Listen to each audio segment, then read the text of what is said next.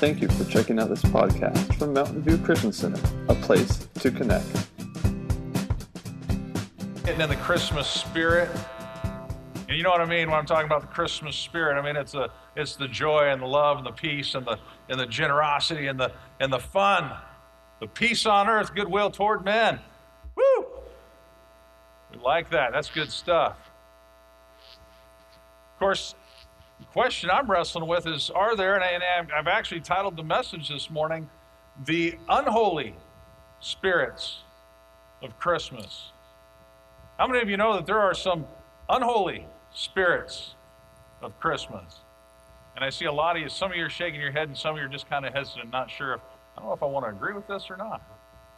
Before I go too far, I, I, I want you to know I'm not one of these, you know, radical, really crazy uh, Pentecostals that sees a spirit or a demon around every corner. Okay, I'm not. I'm, I'm, I'm not one of those. So when I'm talking about spirits this morning, when I'm when I'm referring to the spirit of Christmas, you know what I'm talking about the, the love, joy, peace, generosity, goodwill toward men. Good stuff. So I'm talking about the unholy spirits. It's going to be kind of the opposite of that. I'm not talking literally about demons. All right? So now we got that out of the way. If you have your Bibles, go ahead and hold them up. You know the drill. You repeat after me. This is the Word of God. It's able to make me wise. It's useful for teaching, correcting, rebuking, and training in righteousness. And this message is for me. Is it just me, or has anybody else noticed that people today seem to be driven by feelings more than logic? You know, a lot of we're, we're such a touchy feely, get my feelings hurt over everything society. It just kind of drives me crazy. It makes me feel bad. All right. Well, you talk to any 20 something, ask any 20 something what they think about something, give you an opinion on an issue. I don't care whether it's spiritual, it's political, I don't care if it has to do with dinner or a television show. You ask any 20 something what they think about something. And time and again, you're going to hear something like this Well, I feel that. Well, I feel like. Well, I feel as if. Come on, I'm not asking you how you feel. I want to know what you think. I don't, now I got to be careful. I don't want to say I don't care about your feelings, but I'm not worried so much about your feelings. I want to know what you think. Feelings are good, don't get me wrong. Feelings are, they're a good thing. Emotions are a good thing. God gave us our emotions, and, and everything that God gives is good. Amen? So God gave us our emotions, and it, and it really is kind of that emotional base where we reflect God. We're created in His image, we're created in His likeness, and we know it's not this physical visage, it's, it's our spiritual self, and it's those emotions. Every emotion that you have, every emotion that you have experienced, God had first. Laughter, love, joy, peace, anger, frustration. These are all things that, that God has dealt with, and, that, and, and you reflect Him in that. So our emotions are good. God gave them to us. However, we're not to be led by our emotions. Okay? We, we can't allow our feelings to be our guide or our heart to be our guide. How many of you know you let your heart be your guide, you're going to get yourself in trouble? Why? Jeremiah 17 9 answers that question for us. It says, The heart is deceitful above all things and beyond cure. Who can understand it? We can't let our heart or our feelings or emotions be our guide. We've got to use that gray matter between our ears. We've got to use wisdom and understanding. You know, and if, and if the heart can't be trusted, why is it that we try to so much? I think the simple answer on that is because it's easy and it just feels good sometimes to start with. And sometimes logic and wisdom don't feel good, right? So we'd rather do that thing that feels good. It's human nature. We need to be careful, though. Let's pray. Father, this morning, I thank you for your word. I pray, Lord, that you would guide us. Lord, may the words of my mouth and meditations of my heart be pleasing in your sight. And I ask your Holy Spirit to go today where I can't go, to the very heart of each and every one. Lord, as we look at the season of stewardship and we look today at the unholy spirits of Christmas, Lord, would you give us insight? I pray, Father, that each one of us would walk out of here different than we came in. Lord, praising you, glorifying you, drawing closer. In Jesus' name, amen. So I want to talk about a few unholy spirits. The first one I want to talk about this morning that we get caught up in this time of year is this what I call the spirit of feelings. The spirit of feelings. What do I mean by this? Well, here's here's a bad thing. When giving doesn't necessarily make you feel good, it just masks feeling bad. Then it's bad. Then it's cheap, or, or when it masks the feeling cheap then it's an unholy thing. If, in other words, what I'm saying is if, if I'm looking at giving a gift to somebody, but I'm doing it not because I love that person, not because I want to bless that person, but because I feel kind of guilty because they got me something.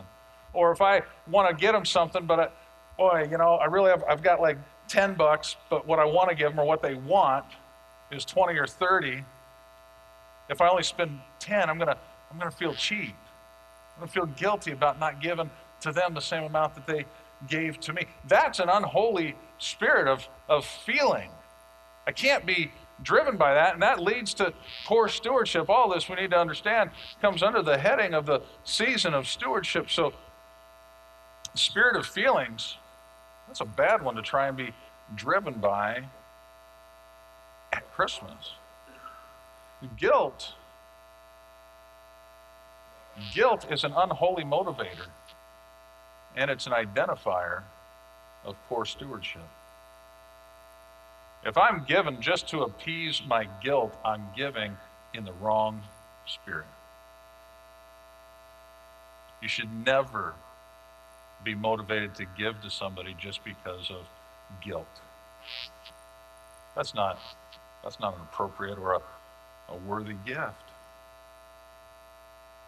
Look what it says in 2 Corinthians chapter 9, verse 7. Each man should give what he has decided in his heart to give, not reluctantly or under compulsion. For God loves a cheerful giver. How often are you cheerful when you're feeling guilty? They really don't work together. And this passage in 2 Corinthians, we, we oftentimes use uh, when it comes to reference of, of offerings at church, whether to a building fund or to missions or what have you. And, and, and that's true. You know, we talk about tithes. Honestly, God doesn't care how you feel about tithes. He wants your obedience.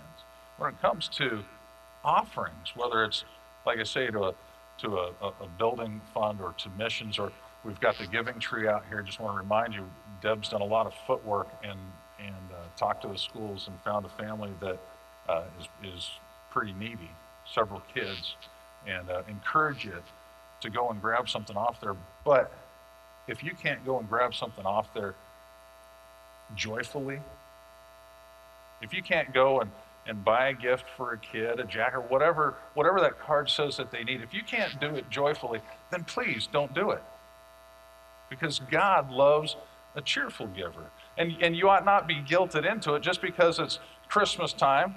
I don't want you to be guilted into it. I want you to give, I want you to help because you want to, because the desire is there. Not because you're under compulsion. We should never be compelled or compulsed, if you will, to give. That would be the spirit of feelings, the first and foremost unholy spirit that so many people are driven by at Christmas time. And honestly, has anybody here known somebody that has given out of guilt? It kind of sucks the joy right out of the gift. Here, I hope you enjoyed it. Took my last dime. I'm not going to eat for a week, but it's really great. Enjoy these cinnamon rolls. They look really good. I, no, no, no. I'm fine. I haven't eaten for a month. But you enjoy that? Just kind of sucks the joy. I mean, not enough that I wouldn't eat the cinnamon roll, but the next one I want to look at, the next spirit I want to look at is the spirit of appearances. Boy, this is a tough one. We get caught up in, in the spirit of appearances in this.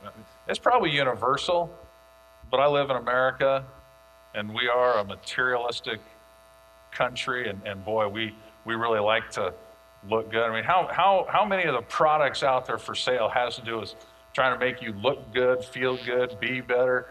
Uh, you talk your clothes. Nobody goes out to buy clothes that's going to make you look dumpy and frumpy, right? We want to look. We want. And you don't go and buy hair products that are designed to make your hair fall out. At least you're not supposed to. We don't go and buy, you know, women don't go and buy makeup that's going to make them look like a circus clown. They want to look good. And we want them to look good for crying out loud. But we have a problem when we get caught up in appearances and we're concerned about appearances. We need to understand something. Generosity is a good thing. Gener- generosity, God talks a lot about generosity. Generosity is a good thing, it's biblical until it crosses the line. You know, there's a, there is a line where generosity becomes poor stewardship. And it's often driven by our desire for appearances. Let's take a look at what it says in 2 Corinthians chapter 8, verse 12. Paul, writing under inspiration of the Holy Spirit, says this If the willingness is there, the gift is acceptable according to what one has, not according to what one doesn't have. So, what's Paul saying? Again, we use this when we talk about missions or, or any of the projects that the church wants to do. We talk about, yeah, God wants you to be a cheerful giver, and the gift is, is good as long as it's, you know, within your means to what you have. But this goes also for giving at Christmas or at birthdays or any other time that you want to give somebody a special gift if your whole motivating factor is that it's going to make you look good, it's going to make you appear good, make you appear generous to somebody else, then your motive is all messed up.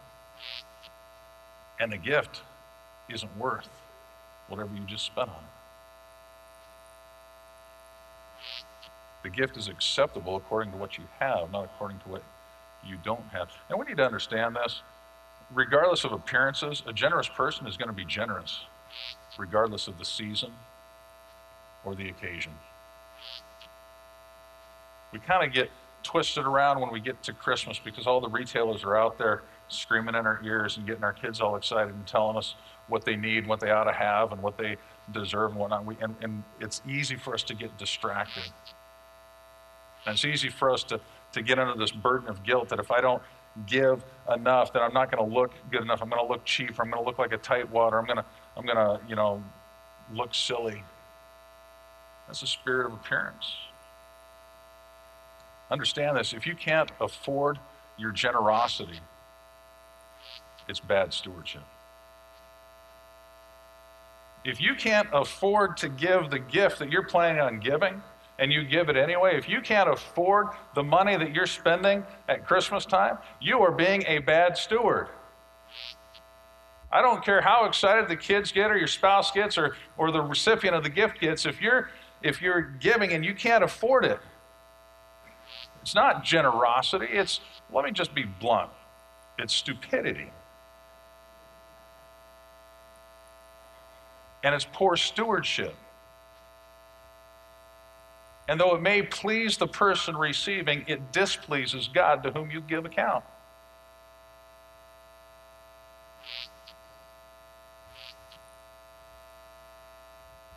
Proverbs, the book of Proverbs is rife with passages extolling the virtues of generosity. You can't, you can't hardly read through a, a chapter of Proverbs without seeing something that references generosity and the blessing of being generous. But it also has a lot of passages that warn against the folly of thoughtless generosity. Thoughtless generosity. Listen to what it says in Proverbs 17 18. It's poor judgment to guarantee another person's debt or to put up security for a friend. You ever have somebody come and ask you for help? They got themselves into a bind. or they, they committed themselves to a, I don't know, a car they couldn't afford or something. They could, hey, can you come and, and help? Come? The Bible's saying that's, that's not smart. That's not wise to do it to do it for a friend. There's another place that says, you know what, if somebody does put up security for a stranger, does step out in this pseudo generosity, you ought to take their bed for security. If they don't come through, you, you, need to understand if you don't come through, not only is the person that you're helping going to be without, but so are you. And God hasn't blessed you for you to, to, to utilize what I would call thoughtless generosity. Galatians 2 6 tells us that God doesn't judge by external appearance. He's not, in other words, He's not concerned about what you look like on the outside or how it appears. He is not impressed with us when we give big gifts to look good.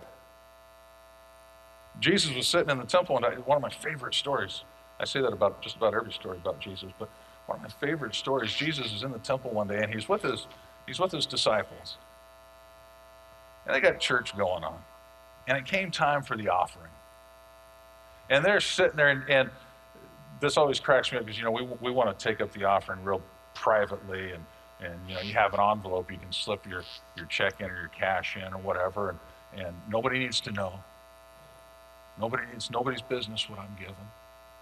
It's between me and God.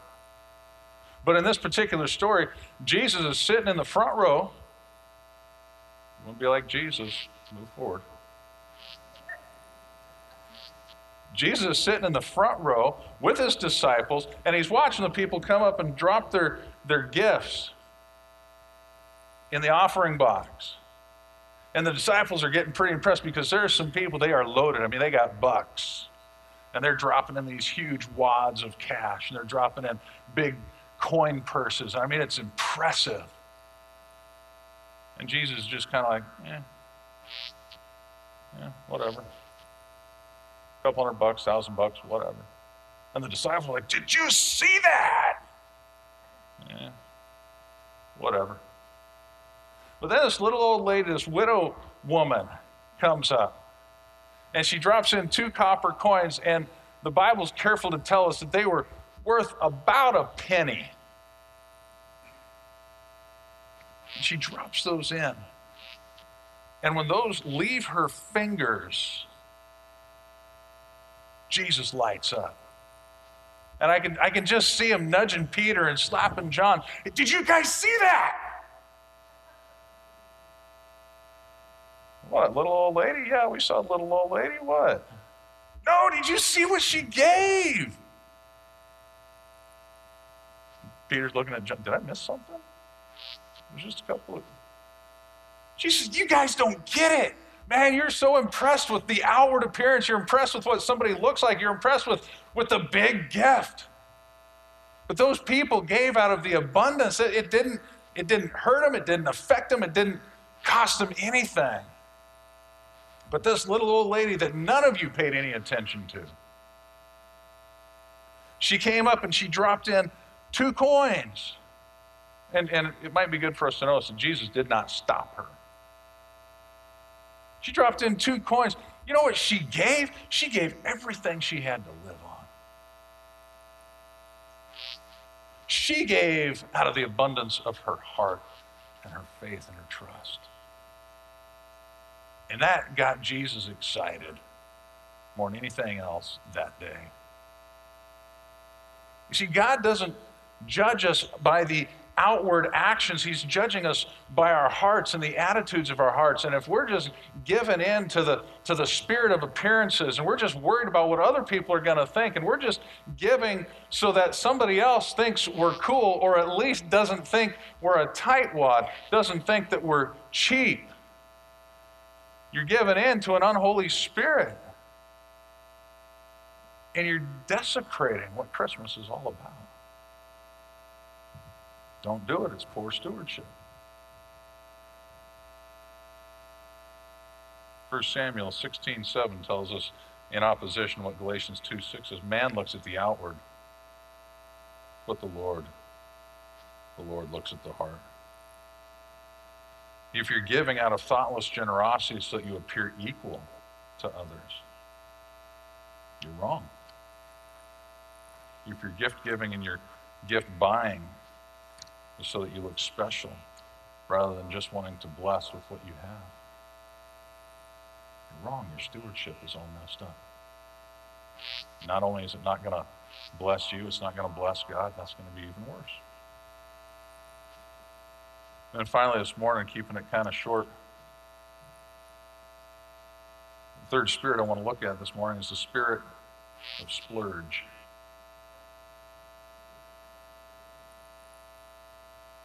Laugh, but you know what splurge is. I don't need to see any fingers pointing now. Come on. And I'll be, I'll be honest with you, we're probably all guilty of operating the spirit of splurge a time or two. And, and let, me, let me back up too. To splurge is not necessarily bad. Okay?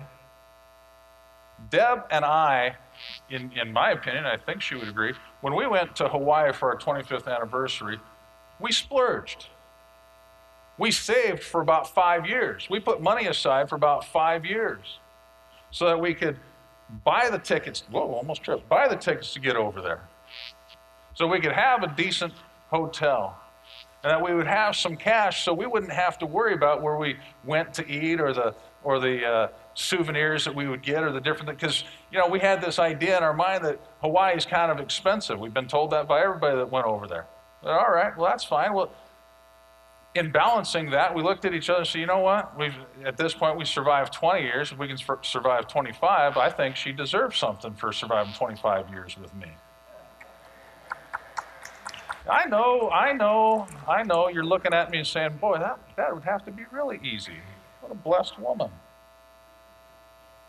And I tend to agree with you, but truth of the matter is, I'm not quite as cool as I appear sometimes. And I'm very humble. so, anyway, we looked at it and we said, hey, let's, let's start saving for five years, that's 60 months. If we put a little bit of money aside every month, and so we, we opened up a separate account that was our anniversary account and, and just had a direct transfer from one account to another that every month we're going to put this money so that when we got to Hawaii, we could splurge. The definition of splurge is to spend freely or extravagantly. And we did that.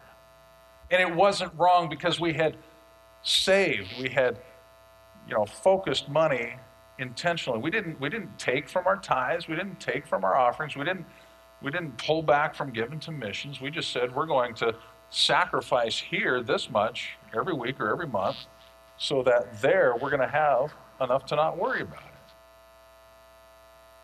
That's good stewardship. Not pat myself on the back, that's good stewardship. And it's okay to splurge then.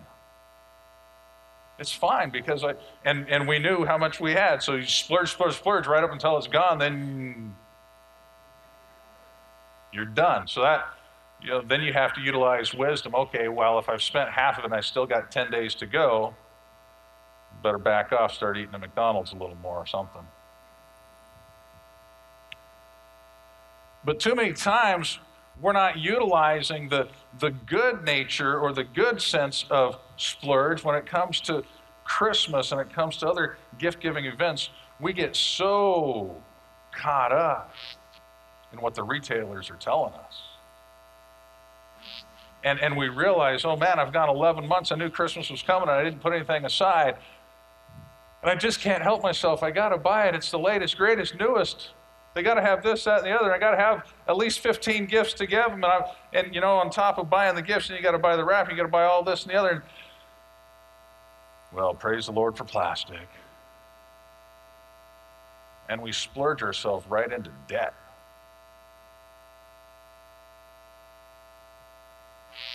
That's an unholy spirit. In 1924, George Mallory was planning to try and be the first person to summit Mount Everest. He had tried two other times and he was going for his third attempt. And when he was in New York being interviewed by a, by a paper there, they asked him, Why? Why do you want to climb Mount Everest, the tallest point in all of the world? Why do you want to climb Mount Everest? And his response was this, and it's been quoted numerous times because it's there. I want to climb it because it's there. And that's great. That's, that's wonderful. You know, he died. He didn't make it to the top. He died trying. I'm not going to take anything away from him for, for trying something he had a passion for. But when we start taking it in a stewardship sense, it's been said that women will buy anything as long as it's on sale, whether they need it or not. If it's on sale, they'll buy it. Because it's there. And unless you think it's just women, men have a tendency to do it's just we buy different things. Because it's there. Because it's on sale. Oh man, what was it last week? It was Black Friday? And and I'm waiting for that to become a racist thing. Probably shouldn't have said that. Um, I'm looking at Facebook and I'm seeing all these people that are, I'm sorry if you fall into this, insane. But you know what? If you fall into it, you're probably not going to believe it anyway. So, all these people that they, they get up at ungodly hours of the night and they go out and they shop. And then they're posting up all the things that, Oh, I saved so much money. Man, I got 28 pairs of socks. And I saved this much money. And I'm like, dude, I slept in and had a cup of coffee. And my favorite post was, I stayed home, didn't go shopping. I saved a whole bunch of money. Seriously we get caught up, and, and I'm not trying to pick on anybody that did go out Black Friday shopping, whatever. That's your thing. That's your thing. Great. But think about this. If you're buying just because it's on sale and you don't really have a need for it, you don't have a use for it, don't have a purpose for it, and nobody else that you know does, if you're just buying it because, hey, it's there, it's for sale, I might as well buy 60 of them. Are you ready for this? That's poor stewardship. It's a waste of what God has given you that you could be using for His glory. I know when it comes to businesses and whatnot, sometimes we you got to strike while the iron's hot. You got to get stuff. If if you have a plan for what you are purchasing and you are going to put it into use, that's one thing, and that's not what I'm talking about. But if you're just going out and buying it because it's there and it's on sale, and who knows, I may someday, one day, want to look at it. That's poor stewardship. It doesn't bless God, and don't expect Him to bless you about that. Consider Deuteronomy chapter 8, verse 4. This is, this is when the Israelites had come out of Egypt, and they traveled for 40 years in the desert. 40 years in the desert. Look what it says in Deuteronomy chapter 8, verse 4. God speaking to the people through Moses. Your clothes did not wear out, and your feet did not swell during these 40 years. Your clothes didn't wear out. Is there anybody here besides a man that's got the same clothes they had 40 years ago? Because, you know, guys, we're pretty good. We find one style that works, and that's it. We're, we're in for life. But anybody else, no, seasons change, style change. We got to get with. but you know, why this passage is important is because before they left, God commanded the Israelite uh, women, the mothers, He told them, He says, Hey, look, when you get ready, when I'm going to bring you out of Egypt, this is what I want you to do. I want you to go to your neighbors. And I want you to ask them for silver and for gold. You're going to plunder them when you leave. And he said, ask for clothes for your children. He didn't tell any of the adults to ask for extra clothes for themselves because you're done growing. He said, ask for clothes for your children. Why? Because they're going to grow. You're going to be out here for a while. They're going to need a change of clothes. But, but as they obeyed God, as they stepped out in faith, they went. excuse me, it says this that their neighbors happily, gladly gave them gold and gave them silver. They, they, they walked out with a ton of money and gave them food, and gave them clothing, gave them everything that they asked for. Because they asked in obedience to the word of God, God said, I'm going to make their hearts soft towards you. And they did. But then we jump to Deuteronomy because they, they weren't supposed to ask for extra clothes for themselves. He said, you know what, for 40 years your clothes didn't wear out. Your feet didn't swell. I've got a pair of boots I've had over 20 years. I've had three different soles on them. Three or four sets of heels. They wear out. But theirs did not. Here's the reality just saying, uh, this all I'm saying is that when we're buying what you don't need and holding on to it just in case, that's poor stewardship, not good stewardship. If God can make somebody's clothes last for 40 years in the desert, He can meet your needs. But you got to be a good steward. Splurge is the antithesis of self control, and this is why it's so bad. Splurge is the antithesis of self control. Self control is the bedrock of good stewardship. Self control, believer, is part of the ninefold fruit of the Spirit. Proof, if you will, of God's Holy Spirit residing in you and working in you and changing you from the inside out love, joy, peace, patience, goodness, kindness, gentleness, and, not or, and self control. There's a couple things we can read into that. One, God's not going to come down and put a clamp on you and keep you from doing anything. God is not going to force you to do anything. But the evidence of His Spirit at work in your life is that you are going to learn, you're going to develop self control.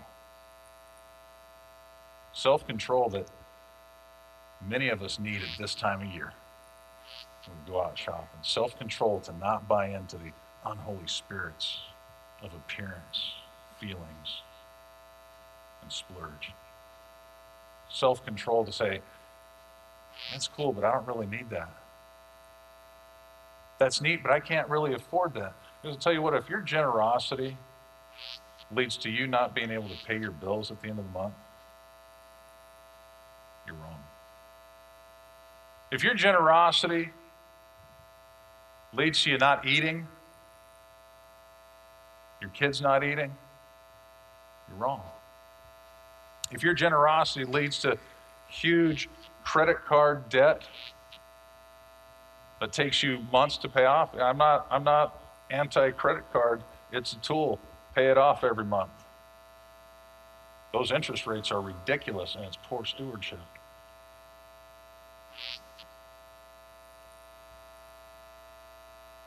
I'll just end with this. Too many people go too big.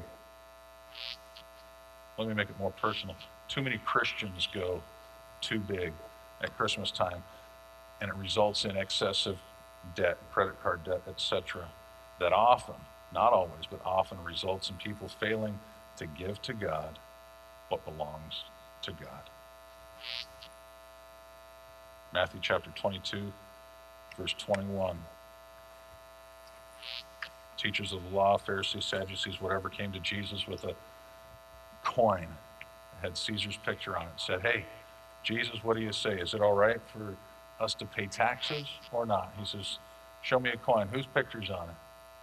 He says, Well, that's Caesar. He says, All right. Give to Caesar what belongs to Caesar. But give to God what belongs to God. And they knew exactly what he was talking about. The first 10% is his. It's not the retailers. It's not the utility people's. It's God's.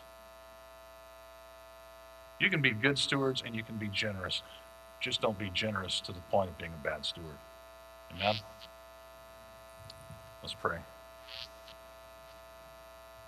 Lord, I thank you again for this time of year, and I thank you for your generosity.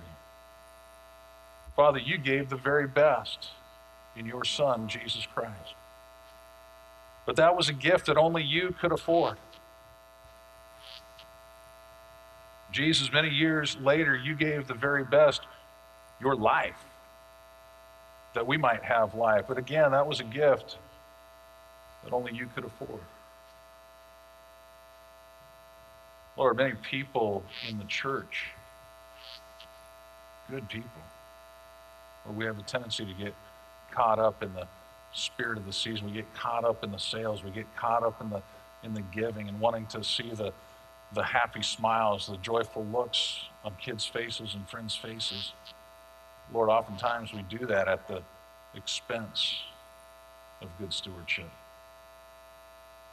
Lord, I pray if there's anyone here today who struggles with that, who, who is challenged by that, Lord, that, that this season, as they go about their shopping and they're preparing, Lord, I pray that you would help them to be good stewards. Lord, that they would find that, that giving what they can brings more pleasure to them, to you, and to the recipient than giving beyond their needs.